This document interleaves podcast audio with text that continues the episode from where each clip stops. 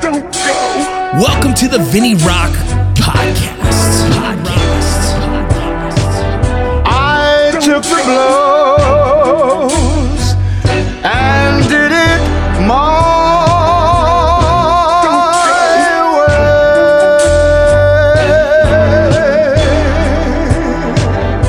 way. It's time. The Vinny Rock Podcast.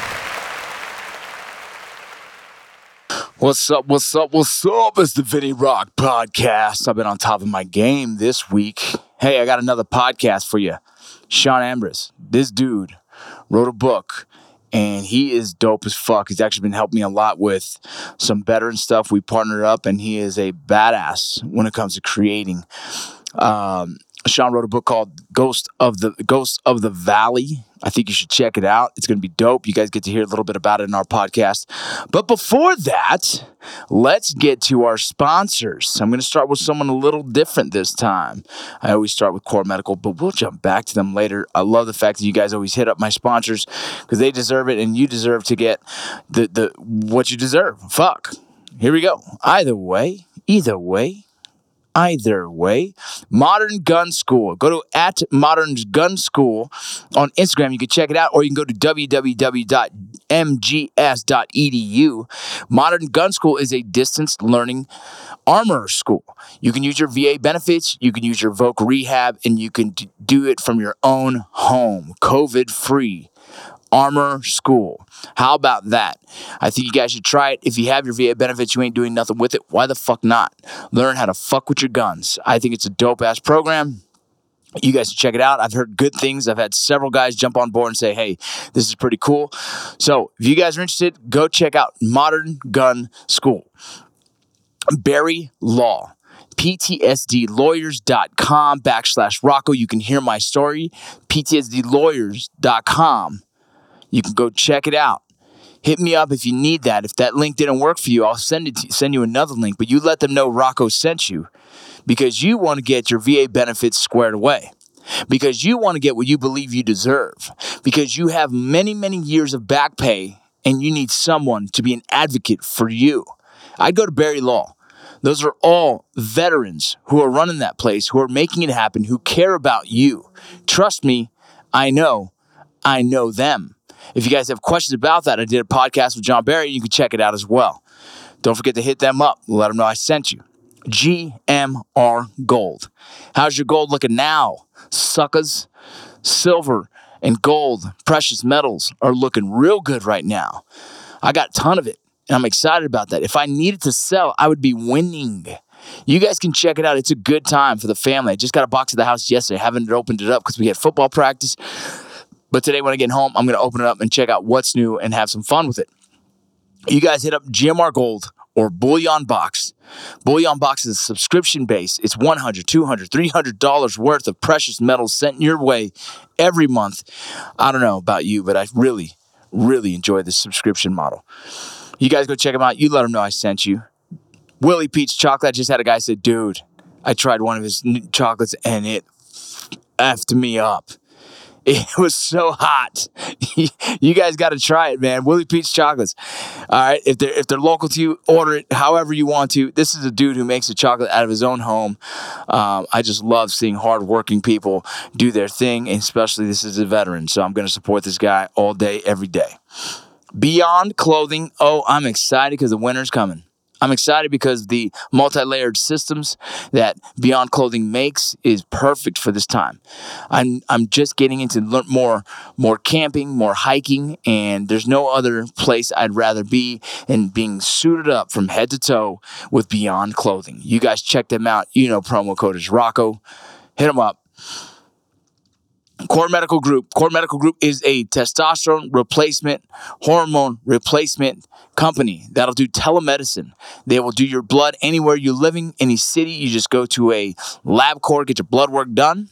They will do the readings. The doctor will inform you on what you need to get yourself back to homeostasis, to get yourself back balanced in what you should be, feeling good again, feeling like you want to make love again, feeling like you're not depressed again. Trust me, these are all the symptoms of someone who has low T.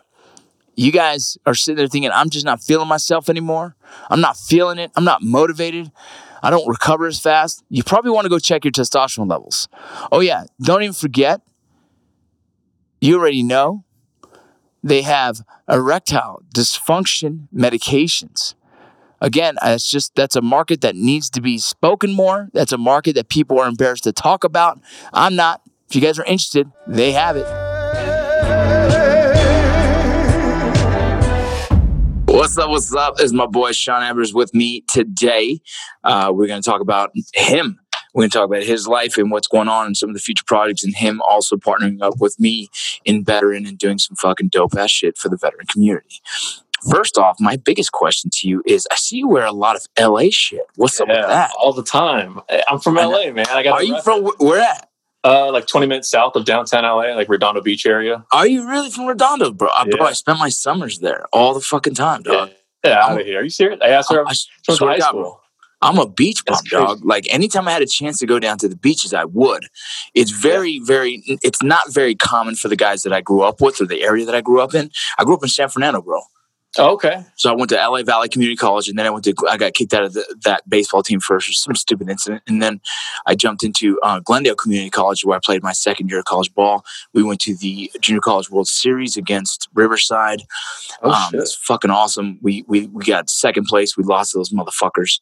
But that year they had like ten dudes get drafted. It was a fucking awesome team to play against. Um, and then after after that season, I got into another little issue that um, kind of took me out of Southern California. I went into Chico State and played for a summer team out there called the Chico Sticks, and uh, had a really good t- season. Then I got a full ride to an NAIA college in Kentucky. So I grew up in LA. Damn, I didn't know that. I- well, I grew up in San Fernando. Yeah, so so the San Fernando Valleys were like you know the Northridge Mall. Mhm. I, I was a store manager for uh, Champ Sports, and then it, yeah, and, and if you know um, the Beverly Center, I was a store manager Yeah. for that that store as well at one point. Damn, that's crazy. Small world. No shit. And I was curious, man, because I always see where LA. I usually always wear LA, but here's the problem. You're Utah now. I'm Utah now, right? and I'm actually trying to commit to that. So I got rid of my Lakers shit, and I have Oh, that hurts. I know, I know. My dad's the same, bro. He's like, really? Look, man, I grew up with fucking Magic Johnson on my wall, bro. You know what I mean? Like that was my poster. You know, kids have posters and shit. I had Yeah. Magic Johnson. My brother had Michael Jordan, and it was like Damn. I'm a Laker fan for sure, and I was there from the great times. But I felt like if my heart had to move, but I, that'll never stop me from being a Dodger fan. Like I'm, Yeah. a, I'm a baseball guy first, right? So Yep. Dodgers, that's my fucking team. And then I think if you grew up in LA like me, you know that we've always had this weird. What team do you go for in football? Right, you know what I'm saying? Like, who's the team? You know, it could either be you could be a diehard just stay Raider, Yeah. you could be a Rams fan now. You could be a who the fuck knows anyone else because our teams can't figure it out. Yeah, Yeah. Chargers, right? And so it's this funny thing where our football team is really depends on like how I guess how you were raised and who you decided to just say fuck it, that's my team. You know what I mean? Because me growing up, uh, I had all the bandwagon fucking fucking Dallas fans, the Cowboy fans, bro. fucking hated those dudes. I still hate Cowboy fans. I don't know why, bro. I lived in Texas for a minute, and I swear to you, everyone's a fucking Cowboy fan. And when they win, they fucking are excited. When they lose, they're fucking excited. It's the weird. Fuck those fans. those are not good fans. Oh shit. Uh, do you do you do you have a football team? Like I don't watch a lot of Um, football, but do you no, football team? yeah, I don't watch football as much anymore. I used to when I played it growing up, and then baseball, obviously. But but I've been into basketball a lot, uh, just because I, I loved Kobe and stuff growing up. Um, but yeah, I, I guess I kind of stuck with the Rams. My dad was the Yeah. was the old Los Angeles Raiders, so I grew Mhm. up wearing the Raiders stuff. Yeah. So I mean, I don't know. With with LA, we're just very loyal people. So like, Yeah. the Los Angeles shitbirds. That's that's our team. So. Yeah. Exactly. You know what's funny is I moved to Arizona after the military and I had all my LA shit. And Arizona has a lot of LA transplants. Like Oh, really? because of cost of living, they've shifted into Arizona and you can just Yeah. you can just live better, right? my dad my dad just moved there actually from LA. no way, we're at. Uh, it's like 20 minutes from uh, what's Bro, I the, bet he lives by my fucking parents. what's the casino? Uh, the, So like, there- the- There's the one strip. casino in Mar- Maricopa. In Maricopa, there's a casino out there. What's the strip though? Not not Oh. Uh, Vegas. The other like mini area. No idea. Damn. Yeah. yeah. He, he lives over there. It's like on the border of Cali and Arizona. Oh, okay, cool. Yeah. Yeah, that's a little further from my parents, but uh, I, dude, Arizona is where it's at. If you're gonna like retire, if you're gonna try and get Yep. your money to spread farther, you know, you're gonna go to Arizona, and we have a ton of LA people there. I went so after the military, I went there. Then I went to Texas, and Texas. Now I'm here in Utah, Yeah. but I work half the time in LA. So, Mhm. but fuck, enough about me. Yeah. Fuck me. I'm nobody. Um, just kind of cool. I saw the LA shit. I had to, I had to see what's up. But Sean, tell me, tell me about you, man. We'll talk about your book after.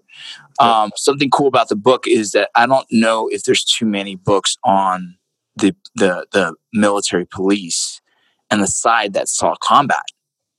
Right. And Yeah. that's Yeah. that's that's an interesting space that I knew about it, but we'll talk about that after. Let's let's let's get the people to know who you are and what's up. Uh, yeah, I, I don't really have anything crazy. I, I didn't grow up. Uh, I'm, like, I'm your, your typical brown guy from LA. That's there's nothing crazy. There's no big secret. Uh, I grew up a normal family, divorced parents at 12. I had great step parents. I didn't have a didn't have a crazy background. Nothing that really pushed me to the military to be, you know, like some some type of leader. I, I'd never filled leadership roles growing up. I was Yeah. maybe like a co-captain, but you know, played football, did track. Uh, like I said, just typical. No, no, no, nothing crazy in my my life. Um, Yeah. very quiet, uh, very quiet kid growing up in LA. Um, Did you like, surf? yeah, I, well, boogie board. I, I Boogie-. I, am a boogie board dude too, Yeah. man. And I'm gonna go learn surfing this, this as soon as I get to LA. it's hard. It's hard. Bro, I imagine it is. And plus, I'm fat now, so who knows? you know, who knows? oh, I got Body- bad knees. I can't get up on that shit. I'm gonna be bodyboarding. Yeah. So, Uh, so did you join the military after high school? Uh, yeah, well, sort of. I did like a semester of community college. I played for uh, El Camino. Uh, No El Camino. College. Yeah, I played a semester at Elco with uh, Coach Featherstone. We won a conference championship. Bro, Um, wait, how old are you? Real quick, because now, I'm now this is getting really crazy. How old? are you? Uh, I just well, I'll be 32 in October. Okay, cool. So there was a quarterback that went there. His name's Boomer.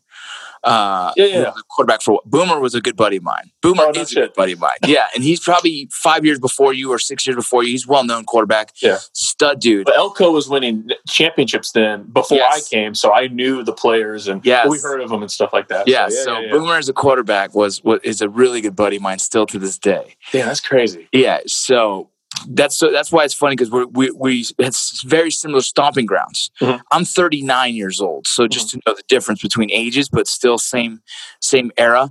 Yeah. uh, you're you're closer to my my wife is probably two years older than you, so it's funny because in our conversation she's like, "What?" and I'm like, "Man, you're just in that gap of not understanding my jokes sometimes." You know what I mean? Yeah, that's my wife So- too. My wife's 38, so Right. she's older than me. Oh, that's cool. That's good. It was smart you did that, dude. Smart you did that. All right. So, but so you did your one semester or your one year uh, junior college, played football. Didn't work out, or what? Was it academics? Was it I injuries? just, Didn't love it. uh, I just no, I, I just didn't. No, it was like classroom. I just did not want to part be a part of the classroom. I just got done with four years of high school. I was like, dude, I'm done. Like, it's not what I want to do. I've always had an interest in the military. Like, I used to, you know, grow up playing army in the back backyard with my cousins, and Yep. but I, it never clicked. It never was like, oh, I gotta serve my country. But Anyone in your interest. family? My grandpa served in Korea, but that's Okay. about it. Um, my my uncle was a SWAT team's. Uh, he was on a SWAT team in Redlands, and he- then he was a pilot for the SWAT team. Um, So, so like you that. saw a little bit, but you never were ingrained in like No. my life. My dad was a Marine. My dad was a Marine, but nothing cool, right? Like he he did like fucking I don't know. He was on the tarmac fucking directing traffic type shit. Like he's just just he just joined to fucking not go to prison, right? He got in trouble, some bullshit, right? Yeah. And my dad, I knew he was military, but I didn't understand anything about the military. My grandfather was military. He fucking got kicked out for, for medical conditions. My uncle was military. He got kicked out for fucking drug.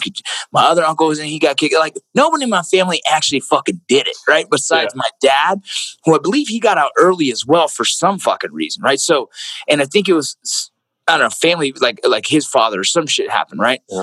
Um.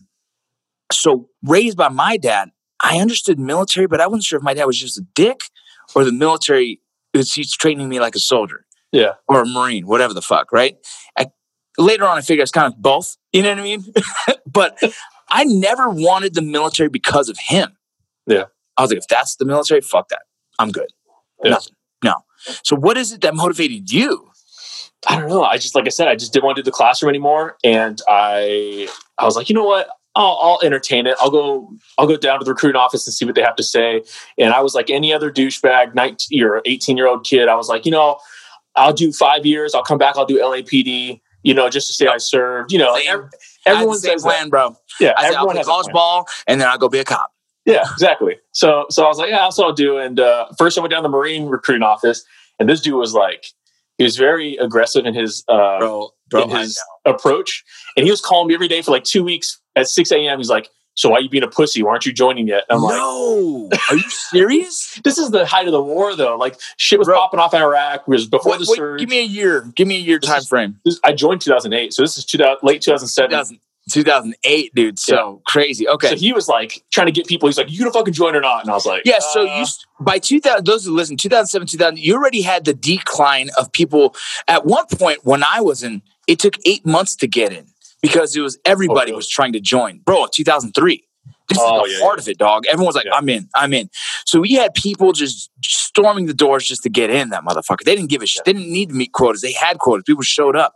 Mhm. 2007, 2000, I think it started to slow down a little and they had to be more aggressive because Yeah. we've had an influx from 2002, 3, 4, 5, 6 started to slow down, 7 slowing down. So now you know they're like, all right, we need to keep the ball rolling on motherfuckers. 'Cause The war's done. The war didn't stop. You know Yeah. what I mean? People just Exactly. stopped. The patriotic side of things after 9-11 slowed down. Yep. At 2007, 2000, people still for, people forgot we were still at war. Yeah. There was like, you know, like, oh, we've been, you know, talking about war since 2002, 3, 4, 5, 6. "Uh, I got shit to do. Yeah, yeah, exactly, exactly. So I can see why the recruiter would be like fucking fired up and say, hey, motherfucker, let's go. Yeah. So and you're probably in good shape too, dude. You're like, you're Oh, in good yeah. shape. They always see that. The Yeah. guys who are athletes, like, we want that motherfucker. Yeah. You know? Yeah, so it was just a little too aggressive for me, and I was like, "Well, let me see what the army has to say." I went down. And I had I had a cook uh, recruiter, so you know that motherfucker was badass. Uh, he was trying to pitch everything. He was he was very upfront in his approach, and he like told me what I not, not what Which I wanted dope. to hear. Yeah, he was super cool about it, and of course he gave me the pitch. Oh, you want to be a cop? Why don't you be an MP? And I was like. Uh, he's like, no, you could definitely see some combat still, but you get a little bit of handcuffs, a little bit of Mm-hmm. explosives. I had no idea, and only thing I ever wanted to be was a fucking ranger. That's it. But no, uh, dude, no one tells you that MPs can't be Yeah. rangers.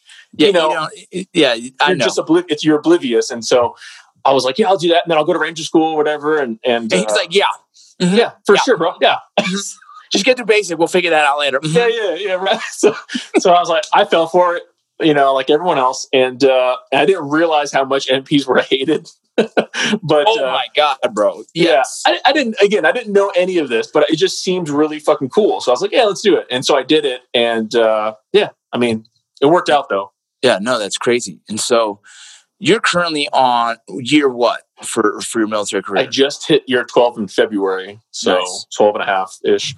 cool. Um, I joined in, in 2003 when I did the delayed entry program. And, um, bro, I hated my recruiter.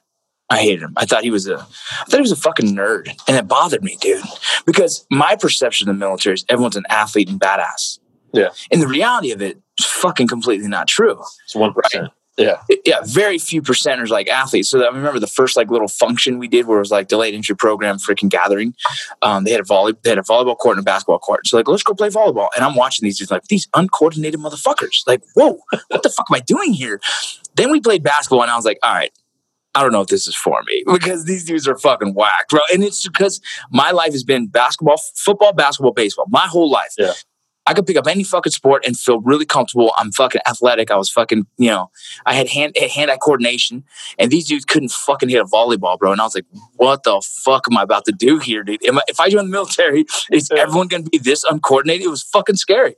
Yeah. I had the same thing with the marine, the marine recruiter. I asked him like, because they're telling me all these bonuses are possible. I'm like, look, I got four years of college, no degree, but four years of college, fucking. You know, I don't need the fucking military. I was gonna go back to LA because I was in Kentucky at the time. I was gonna go back to LA and uh, I started applying for cop. My dad's a firefighter, so I already did my EMT course. I was planning on doing that. When I was 18, I fucking had the LA City Fire Department fucking written test. I passed it, and I missed my oral exam for a college fucking playoff game. Damn. Yeah, and So and you those are my dad's- locked in. I was locked in, but those are my dad's friends. Yeah. My dad's like, "Look, Vinny, we're gonna study," you know, and I was like, "No, I'm good." You know, like just dumb kid shit. Like I'm good. I, baseball, baseball, baseball. Um, and so the recruiter, I remember I said, Hey, uh, the Marine recruiter, I was like, my dad's Marine, thought it'd make him proud. You know, I'm like, ah, fuck it. My dad would be happy. I said, I said, so what kind of bonuses do you have? And he said, the bonus is being a Marine. And I was like, fuck this, dude. fuck this guy. So I fucking left, dude. But yeah, dude, you know, we all have those weird fucking Yeah. deals. So I'll tell you, man, uh, an MP in the military, I, I fucking, I, yeah, I mean, like everyone else, you hate the MP when you're, when you're not in country. When you're on base, Yeah. MPs are public enemy number one, dude. Oh yeah. And it's funny because they're doing their job. And and us in the military, us guys who are out of that are not in an MP unit are just kind of douchey at times and think we're above the law. Ranger Battalion, we were assholes. We were assholes, bro. I was at JBLM. I know Oh, second battle okay. there. Yeah. we were assholes, bro. I remember running from them and driving into our compound and then getting out of the car. I'm like, fuck you, dude. You're in our compound. Get the fuck out. like, we would do stupid shit, man. And it's just like, I then I, I started to hear about, you know, convoy security and MPs getting that gig overseas. And look, I can be a I could be a fucking smartass and say Ranger Battalion has the dopest mission in the world. Us and Delta and several other special operations units have the coolest missions in the world. But you forget about the scariest missions out there, and you forget about that, and you don't respect those those uh, those eighty eight Mikes, right? Like that's a fucking scary ass job. But also, who's pulling security for those 88 Mikes who are doing long convoy security, you know, convoys to drop off the important shit to guys like me and other fucking units out there, and the whole way terrified out of their fucking minds whether you're going to get blown up or you're going to watch your buddy get blown up to the front to the rear. You know what I mean? And it's in. I don't know why. You know, maybe it's just the way Ranger Battalion raised us, um, and and led you to believe that we are the coolest fucking thing. And you know, at the time, I think it's important to go to war and believing you're the baddest motherfucker on the block. But then later on, um, if you can't see through that and realize the truth is, as we all need everyone in that, right? The support units, the fucking MP units, the fucking cooks, everyone has a place at war.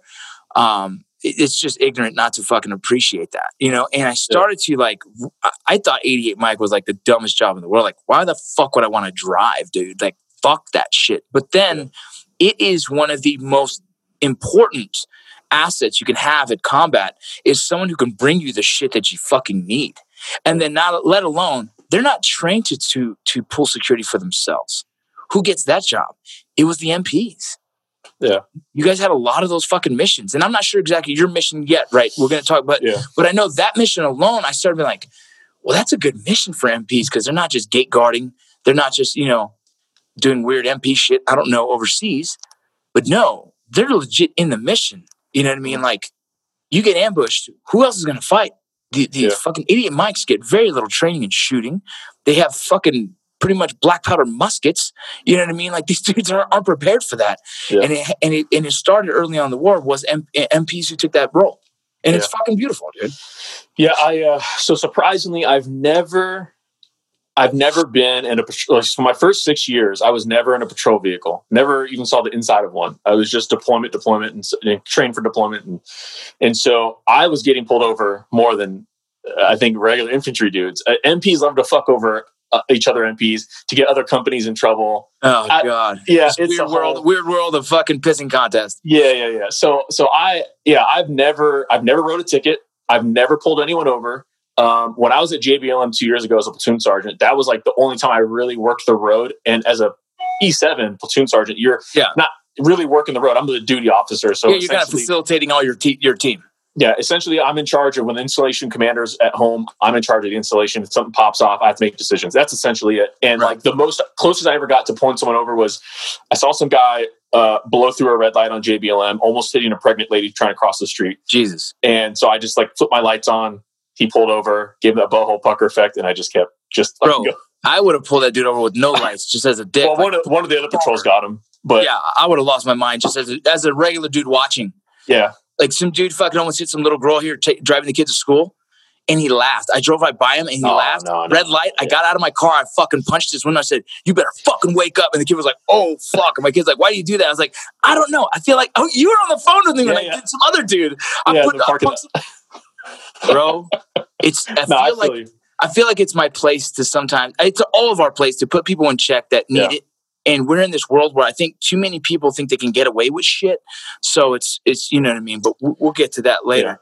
And I- so I that's, that's the significance of your career as a regular MP. Yeah, and, and and the thing is that there's MPs out there that like they've done so much more than me on the road, and like a lot of people don't. And I don't know if you, I'm sure you have, but a lot of people who aren't on the bases or are in the military don't understand the things that happen on base are equal or not greater to than off post. Like you would think, oh, it's a military installation, it's a little bit safer and quieter. Like, dude, I've known MPs that like when I was in Hawaii as a patrol supervisor, uh, I worked a little bit there. Um, there was like we would find dead babies in the in the ditch on base God. because because parents wanted to go out in Hawaii and party and have that Hawaii life, and they leave the kids neglected. Uh, I found a, and I'm sorry for saying this, I found a glass dildo and a fucking butcher knife in a one year old's crib Oh uh, my on- God. on post, uh, and because the parents are like. There's a huge child neglect case. I mean, like, there's crazy shit, I, and Oh, MPs bro. have seen dead bodies all the time. So humans it's are humans, right? We, Yeah. you know, in the human in the human culture right now, it's just fucking ugly, and that doesn't. Yeah. That doesn't. There's no barriers between on a military installation or on a fucking down the street. Yeah. Shitty people are everywhere, dude. yeah. You know, so there's lot of shitty dudes in the military. Sorry to tell you that there is. So I, you know, so I, I had a lot of respect for a lot of my younger MPs that saw more more of this stuff than I did. But Yeah. but yeah, when we got downrange, we found out very quickly from when the war first kicked off in Iraq. Where Mhm. you're right, MPs did a lot of those convoy securities. Uh, they pulled extra security for you know route route uh, reconnaissance, uh, surveillance stuff like that. And then we watched Afghanistan kick off from the surge in uh, 08, 09, and it was like our jobs changed differently. That's kind of what the book talks about as well. yeah. Well, give me some insight on what what what what you know. So we found very quickly, like a MP company, 150 to 80 soldiers will deploy, and then they, usually they would get attached to infantry units, and then how, whatever the infantry unit uh, needed, essentially that whole platoon or company would go do and support that division. So give me give me a breakdown on. So those who probably don't understand. So your Yeah. platoon is broken down just like an infantry platoon. Is it like Uh, a little bit bigger. second? A little, well, a little bit bigger than you guys. I, I can't remember how many you guys roll in a platoon. Well, it all depends, right? It- but we do have four squads usually, right? You have your first squad, second squad, third squad, fourth squad, and then each squad has an alpha, alpha, uh, alpha team and bravo team. Sometimes it depends on like Okay. you know, like think of a regular rifle unit. You'll have a fucking saw gunner, you'll have a fucking grenadier, you'll have another rifleman, you'll have the, the team leader, and fucking you know. So each team consists of four or five dudes, depending on how stacked your team is. So yeah, you run a little bit differently. So we run normally a platoon is about 45 dudes. You have three squads, uh, each squad containing four teams. Uh, each Hmm. team is Oh, okay. three, each team is three dudes: a gunner, a driver, and a team leader. Essentially, Got it. A little bit so- same concept, but just broken down differently. And so when you got attached to an to an infantry unit, did you keep your team together and then you you pushed in and so now you guys are an element of your own, yeah, or did they fully integrate you into the stack? Uh, both. I mean, we've Both. done both, but but Yeah. essentially, so I seen it to where my first deployment they split all the squads up and they took they took the platoon. We went to one base, and then once we got there, they were like, "Well, this infantry unit, this infantry unit, and this infantry unit need each squad." So then we detached each squad down to the squad level, and it was like the squad leader was essentially the platoon sergeant and was running himself. Sorry, he was running himself. Um, and and the squad leader ran like a platoon sergeant. And so um like my squad was detached from Blessing, we went to Bostick and we got attached to a cav unit. From And- Blessing? Yeah, from Blessing. That's where we originally started out at. What, what's Blessing? For, Oh, Blessing? Fa- FOB Blessing, sorry. Yeah, you know that's that's that's named after an Army Ranger, is it really? Yeah. I did Yep. not know that. Second Ranger Battalion. Yeah, Because it used to be Camp Blessing, and then when we got there it was FOB Blessing. yeah. Blessing But is, I is, didn't know is a Ranger. Was Yeah, it he- was it with your It's unit? passed before me. Yeah. Oh, okay. Yeah. No, I did not know that. Um, Jay Blessing. Yeah. Um. So when you get integrated with an infantry unit, they do, do they right away start teaching you their tactics when it comes to entering clearing rooms? Do you guys have training in that already? Do you Oh, guys have like a fundamental basics of of enter clearing rooms and how to do patrols and how to how to how to pretty much just do the infantry's mission? Yeah, yeah, we have a pretty basic understanding. Uh, when we're not working the road, we go direct. Like I've had guys work the road on a garrison environment, uh, have a day off, and then they'll go right into the field for two weeks, and it's just training. And, and uh, we have our own like MP handbook, but we base a lot of our tactics off of the infantry handbook because we Yeah, have to so understand. eight, blah blah blah. Yep. Yeah, so we have to understand what the infantry does essentially. Well, you guys are essentially so then now, like me just putting it together in my head, you guys are essentially like a SWAT team, right? We do we do have a SWAT uh, we have a SWAT school. We, uh, it's like it's called Special Reaction Team, and they have like basic entry. Uh, well, we have a whole entry team. They do, they do ballistics, explosives Mhm. uh, for for entering. They got uh, march observer sniper teams. It's- Yeah. Look at man, and, and when you when you break it down, infantry squad is very similar, or an infantry team is very similar to a SWAT team. Like Mhm. what I did outside, attached as a medic to a BORTAC team, it was very similar to what you know, different mission, but very similar. Um, I guess SOPs for when you enter and clear a room, to how you pull security, to freaking Overwatch. Everything else is Yeah. almost exactly the same, right? Yeah. And so you guys already kind of had some kind of fundamental training in that, and then they just said, "Hey, here's the mission." Yeah, we carry we carry a lot of weaponry. Like I don't know what infantry guys carry, but I mean you're talking each one of us. Every single MP carries an IMO. Then you then you talk a dri- uh, drivers and gunners two four nine M4. So the gunner himself will have his nine mil M4 M14 EBR a two four nine. 50 cal and then a crow or a uh, what was it called the little crow's nest swivel with a Mhm. 240 249 and then an AT4 small D on the back What Just the, the- fuck? just in the gunner's hatch. And then, then inside you had all your extra uh, AT4s, small Ds, and explosive boom bags, stuff like that. So That's yeah, that's way more than what we would normally carry.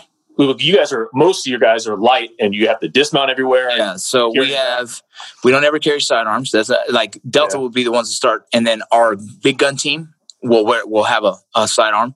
Yeah. But we have our fucking M4. Uh, I have seven, eight mags, depending, right? And I also have the breaching stuff on my back, whether it comes, you know, some kind of, you know, I usually have one or two explosives on my back, and I put one or two on each of my fucking dudes' back so I can rip it off their back. I have all the initiators on my chest. This is as a team leader.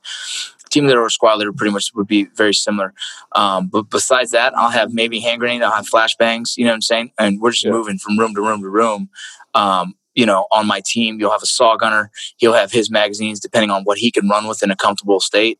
We have our our our our grenadier. He'll have a, a pretty good amount of rounds on him because if we need him, he's going to be putting down some fucking hate. Yep. And then you got a couple other riflemen, and so and then I was when I first got to Ranger Battalion, I was a Gustav guy. So the first deployment, we we would bring the Gustav with us if we needed it. Right? It was kind of like that fucking that anti-ambush fucking weapon. You know what I mean? Or Yeah. if shit's popping off from us from a distance, we can throw a round out there too. So it just depends. But yeah, we, we carry a lot less than what you guys did. But you guys are convoy more often. As we're in, more, yeah, we're more mobile. But mobile. that was there you go. But that's the that's the thing we found out when we got in Afghanistan was we you know we took our MP doctrine. We're like we got all this ammunition. We're gonna roll, uh, Mhm. and then they put us up in the mountains of Blessing and Bostick and that the Kunar province area where it was not easy to maneuver mobile. And then it was like everything doctrine that we had used MPs got thrown out the door, and infantry was like, "Welcome to our world," and we had to uh, decrease some of our weaponry, and we would would drive a lot of the time. And the thing is that like Karzai, the president of Afghanistan, had like the, Mhm. these twelve rules, Karzai twelve, and essentially we couldn't do things without as MPs without their police. And it was like everything was a joint patrol. So essentially, we would just drive to the police station, and then everything was dismounted from there, and it was up Yeah. the mountain, hump it up to elevation. Uh, Yes, then you, know. couldn't carry all that shit. No, so then it was then it was like a light infantry at that point, and but we'd Yeah. still take AT4s and small. Yeah, it, like it- it's kind of like your whole team would choose on how you want to disperse Yeah. that. And you know, and essentially it was like because you guys had like like you talked about four individuals, like say in a gun truck or a team. yeah, four or five. Yeah, we had three, and so we couldn't just leave our trucks unattended. So it's kind of fucked up. But we would have like drivers and TCs would all dismount, your squad leader dismount, and essentially you leave your gunners up in the trucks by themselves, and you would just battle lock everything from the inside, so nobody could come up inside, throw a grenade in, and do nothing. And so the gunners Yeah. were just all in the truck, all by themselves, down Yeah. the mountain, five, five, six hundred meters away. Crazy. Like, good luck. We're going to go up here with the, the with the police, and yeah, that's scary. so Yeah, we do a little little different, but but like you know, same understanding. And again, your mission was different than our mission. You know, at the same time, it, was there's a very there's a lot of similarities to it. You know, Yeah. And in your time overseas, I mean, I've seen I've seen your your little fruit basket on your chest when when it Yeah. comes to some of your pictures, and you've had some, you know. You've had some uh, ups and downs in deployments, and and and what what drove you to writing this book, and why? Like, what's the inspiration for it? Um, so I've had a lot of mentors in my career that is like, bro, you got to write a book, and uh, and I kind of at the time I took it as a compliment, but I was just like, Mhm. no, I'm I'm not. That's not what I want to do. Like I don't I don't like that vulnerable state. Uh, I, I I've seen a lot of haters. I've seen a lot of this and that. I don't I don't feel like put myself out there. Um, but people talked about how I had a very abnormal career. Like I said, I'd never worked patrol, you know, in a garrison environment. And when I got to Afghanistan the first time, because prior to the surge, at uh, all the major installations, Bragg, Carson, Hood, all these places used to have an EMT school, and uh, on the on the installation, essentially, you went through uh, 68 Whiskey's AIT in a month and a half Yep. time frame, and you worked in the ER and the paramedics on the weekends, and it was just seven days a week, and you just powered through, and then you got nationally certified. So because I did So that, yeah, that's what I did before the first deployment. When I got to Afghanistan and they started splitting our squads up with all these infantry guys, well, we only have one platoon medic, and he had to stay with one. So it was just like, hey, you got EMT, it's good enough for us. You're a medic, and I'm like, Yep. no, I'm, So I'm an MP. Like, yeah. So you became essentially a dubbed medic. yeah. And so I would, and it wasn't like a primary combat lifesaver. Like they gave me scrubs, and I would work in the uh, forward surgical team's aid station when I was not on mission or we came Yep. off mission. I'd pull duty in the aid station. I had Thursday night study sessions. Uh, I had to be issued morphine, like it was a sensitive item. Like it was Yeah. the works. So Yeah, dude. So it's funny. So Ranger Battalion, um, I did some my EMT before the military. Got in, and you know they knew about that. I told them like, hey, I have experience with the medical side, uh, and so I ended up doing a lot of volunteer stuff. But like in Afghanistan, it was same. If we did some kind of lab, I was there. Um, the days that I wasn't on mission, I was working in the CASH and I was doing any kind of like dudes that show up fucked up, right? And so I'd be working on on. I remember a, a special forces dude showed up and he walked in like, oh shit. I'm like, you get shot. And He goes, yeah. And I was like, let me see. And he showed, it's a through and through. And I was like, where's your medic? He's like, I am the medic. I was like, oh fuck, okay, cool, let's do it, right? So we went and did the X-rays and everything else, and it was just like the fucking best shot in the world. Honestly, he got lucky.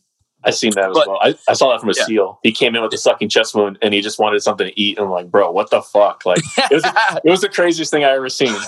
yeah, and actually, that's what inspired me to get out and go into the medical field more, and that's why I was a medic for the Borstar, or excuse me, for BORTAC in Border Patrol, because I was like, mm. man, I, I've I've done the cool guy shit. Those uh, guys are as a- badass. as a shooter. Oh, dude, I was I was down at the border when that all kicked off uh, as a platoon Yeah. sergeant. My platoon went down there and we were building the wall, and I worked with those guys, and they're fucking badass. Yeah, bro. It was a it was a good time, man. It was a good time to be a fucking medic for those dudes and, and help, you know, kind of change the SOPs for them. You know, they were real uncomfortable with having medics. And I'm like, yo, every fucking tactical team has a medic, bro. Like you guys are no different. Like what Yeah. we do in combat should be the the learning lessons of what the border patrol and SWAT teams and everyone else uses. And every SWAT team has a medic. And for some reason the border patrol is late to that idea or that concept. And it was just these hard headed dudes who think fucking being badass fucking SWAT dudes didn't need it. Uh, and, you know, it, it, it proved costly for them several times. And so that's why they slowly started to integrate the medical side and respect what a combat medic is for a team like that. It's, it's essential. Yeah. Well, shit. I see. I seen you. You have a Purple Heart, man. Is that part of? That's a part of a, a big mission for you, or, or I don't know how to bring that into the oh, conversation. Oh yeah, no, no, I don't, I don't get, I no, I don't get sensitive over all that stuff. So I, I've Yeah. talked about this stuff for years, and that was one thing I talked about in the book because, again, the book is like, I'm not fucking. And that's why I don't want to hit. I don't want to hit all the book because of that, right? Yeah. Like, Well, no, so- yeah. You want people to read it, but yeah, I, I also don't want people to think that like I'm not General Mattis, I'm not Petraeus, I'm not trying to integrate some leadership philosophy that you don't already know. All Yeah. all the book is is is hey bro, this is what happened to me and I'm trying to show you my vulnerable state. This is what worked for me. And so like speaking of that, like my NCOs when I came to my first duty station at Carson, they were very open about their experiences in Iraq. And it helped them cope with it at the same time give me their lessons learned and so when i found myself in afghanistan i could be like man i remember sergeant ring said he did this this and this when he was in iraq Yeah. war war doesn't change uh, the battlefield changes the terrain changes but war itself won't change and so i applied what my ncos taught me to afghanistan and so that same concept was in my mind when i got back from my deployments that i can't be quiet about this. Like i have to teach others my experiences. So when the next shit pops off whoever that is with at least my soldiers can have use my experience to their advantage essentially. Yeah. so i've always been very open about talking about what happened. It's not like a sensitive subject for me. Like it may be for others. Yeah. So- but that's just because i put myself in that vulnerable state a long time ago. But yeah, the purple heart uh and the first in the first bronze star valor was from chapter five in the book um it's a very major battle i think you're pretty good friends with uh uh, Romesha. Yeah. So Romesha, I was in his unit. I was in 361 Cav. That's who we got attached to at FOB Bostick. And essentially, what I went through in chapter five of the book, um, Lieutenant Parton was my lieutenant. He was a Cav lieutenant. He was the platoon we got attached to, and essentially they took care of us and everything. And it was the same the same uh, Cav unit, 361 Cav. And uh, what we went through was a prelude to Cop Keating. It was a, exactly almost less than a month before Cop Keating got overran, and maybe 10 miles south of it. So all the enemy fighters were moving into the location. They kind of used that day. They used essentially to try to cut off LT and his platoon, and we became the rescue squad to come up there. Um, they used that day as practice to then move into Cop Keating just north of us. So Damn. it was just a prelude to all that stuff. Yeah, fucking nuts, dude. Yeah. It's fucking crazy. And uh, you got to do medical. You did you did your Yeah. job as as the on the medic side of things. Yep. And and it, you know, and the book is called Ghost of the Valley. We've been talking about it, but you can find it on Amazon. Uh, I think it's real cool to to think about how many MPs join the military not knowing what they're going to get into, and then hearing your story and saying, "Holy shit!" And it's it's kind of a testament to kind of prepare for everything, right? Or or just Oh, yeah. just be just be ready because you never know when your job as an MP turns into just straight up combat guy doing whatever fucking you have to to survive to help others survive you know it's part of you know the basic training motto in in, in military is teach them teach them all the basics to understand it all because you never know when it gets to that point Yeah. but luckily you had enough training and experience to to put yourself in a position of trying to be the best version of you in combat and not Yeah. like the mp who you know, you know what i Yeah. mean And- and Because- what- you know, these guys, if you have the mindset of like, oh, I'm just going to be an MP, it's no big deal. Like, no, motherfucker, you're potentially going to combat and you're going to be the needs of the army. And Mhm. and your time, Sean, it was needs of the army turned into you're a combat dude through and through. Yeah, and, and that's the thing is, is medic or excuse me, not medics. Uh, MPs are listed as combat support uh, MOS, but at a, at a drop of a dime, they can remove that support uh, little word, and Yeah. then it's they implement you in a combat. And and things like what I experienced uh, in the war. Now today, I'm at Fort Leonard Wood now, right? And at Fort Leonard Wood, this is the home of the MP world. Mhm. Our, our commandant and everyone's The here. and- instruction, right? It's where they do the instructing. it's where they do instructing. They do basic training. Uh, this is where our commandant, our regimental sergeant major is at. And so recently, like I'm talking about, like within the past couple, well, past year, but the past couple months, they've been deeply talking about re- because of all these events that have happened, and they've figured out MPs can do two sides of things. They're restructuring how MPs work now in our doctrine, and they're actually going to start taking away MP companies and battalions and like completely um, just get rid of the units and they're going to take us and put us in the division. So when the division gets activated, it's like I am the fourth infantry division MPs, and it's like we go and we're going to Yeah. wear the division patch, and it's like the brigades are going to go away for us. Yeah. Well, it becomes like, you know, there's field and garrison. And, and Yeah. we, we have the same in, in the Ranger Battalion. It's like in field mode, we don't have, we kind of just like, it's time to work. In Yeah. garrison in the Ranger Battalion, it's like spit shine boots and fucking creased fucking uniform and looking appropriate. And so it's this funny, like, field and garrison there's there's two different kinds of rangers sometimes. Like the garrison dudes um are, are good at looking sharp and, and knowing dnc and fucking all the fucking bullshit. Like the Mhm. field guys we just want to go to war. Like i suck in garrison. I, I don't want to shine my boots. I don't want to have a nice haircut. I just want to go to fucking war. You know what i mean? Yeah. and it's the same thing as like the mps now have a very similar aspect where it's like the garrison side of it is one side of the the, the mps but the war side right the field side Yeah. it's a fucking multi-layered fucking system where you can be right there running and gunning with anyone else, or you can just be doing combat security, or you can just go in gate guard, regular fucking, you know, basic MP shit. Yeah. And which to me, now looking back, is like what an interesting fucking job that could be in the future, what that turns into now, right? In in the military. Infantry dude is an infantry dude. An MP guy can be fucking multiple different fucking avenues, and which is pretty cool. And it's the first time I've ever thought of it. Right when, when re- reading, I was reading some of your book, and I was also reading like like if you if you go and just read about the book, you can be like, oh, I've never heard the details of that. Like I've never thought of that. You know what I mean? Which is pretty exciting. I think it's pretty cool for fucking for just the community of MPs. Yeah, and, and that's what they did my second deployment as well. They essentially, I had the SRT school. We talked about that Yep. special reaction team, and um, essentially, I got back to the second deployment. Uh, our medic was having triplets. They sent him home. I became the medic again as a team leader. They gave me an additional soldier, so I had three uh, just for my gun truck, and then um, they gave me an M14 EBR. attached me to a recon platoon, infantry recon platoon out of 25th ID. They taught me everything I needed to know, uh, like they didn't already know. Uh, things that I just don't, I don't have the knowledge on as far as like being a little more proficient in windage stalking and um, uh, sniper precision, counter sniper, stuff like that, especially with the hills that we were firing in, how to adjust for elevation when you're shooting up at them and Yep.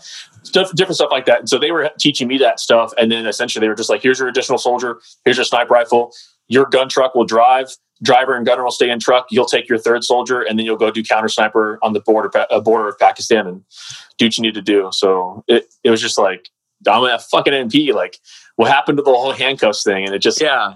so it's, now all of a sudden now you're doing counter snipering and Yeah. you have to understand windage, distance, elevation. You have to have your spotter figured out for you. And you guys are like, well, fuck it. We're learning on the job. yeah.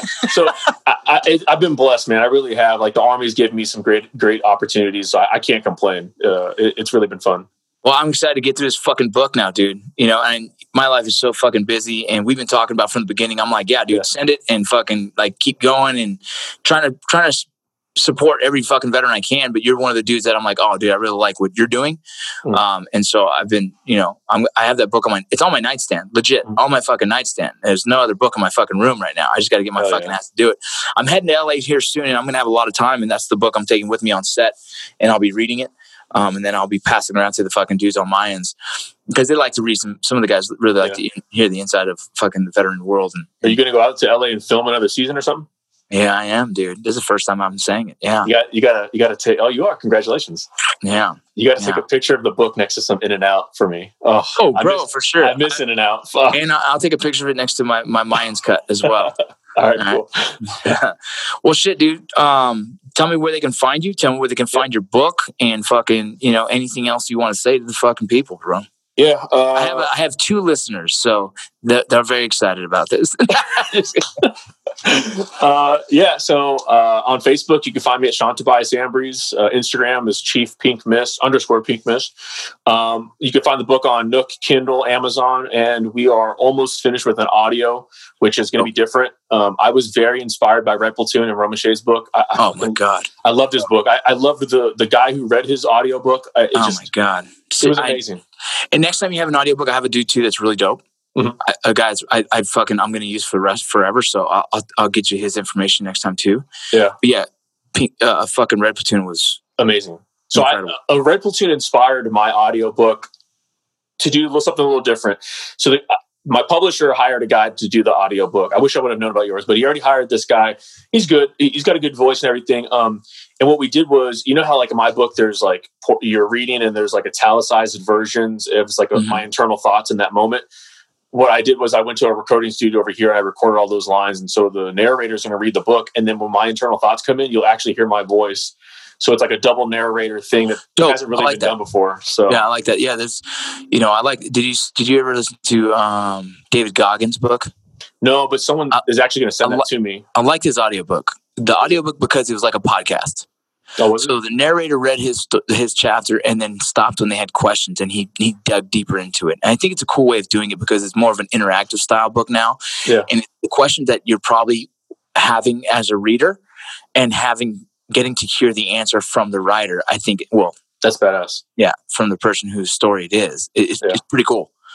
Yeah. it's fucking go good. Yeah. So Yeah. let let me know when that's out too, and go Yeah. ahead. Yeah, but I just want to say thank you for having me on. Uh, I, I hope this book helps someone. I hope that we continue to. I know you and I share the same vision as far as like the veteran community. So I hope we keep powering through that. Uh, like I said, this book is just a base uh, foundation platform. It's not the uh, tell all. Uh, hopefully for myself, because I mean, you've been in this industry, you've been doing this for Yeah. for years since you've been out. This is like my first thing, but hopefully this is a good foundation to the beginning uh, of how I could continue to give back Yeah, bro. Li- Listen, and, and work with veteran. So, Right. We're working with better. And I appreciate what you're doing there. And when, when we can show the world what we're doing, I think it's going to be huge impacts on people. Yeah. But if you get one fucking message from someone saying like your book inspired them and motivated them, that's all. It's, it. Trust me, it's all it is. Yeah. When you start getting that shit, nothing's fucking more motivating. It's better than a cup of coffee in the morning, dude. I tell you. So, Yeah. so keep doing your thing, and as long as your heart's in the right place and you keep telling that story, fuck it. I think vulnerability is huge in our community. You know what I mean? And I say community is in like combat dudes. Yeah. Vulnerability is important. It's one good for us, one for for healing, and two for others to hear the truth of like, oh fuck, it's okay to have that feeling. It's okay to feel a certain way. It's okay to to doubt, to question, to have insecurities, to to all those things.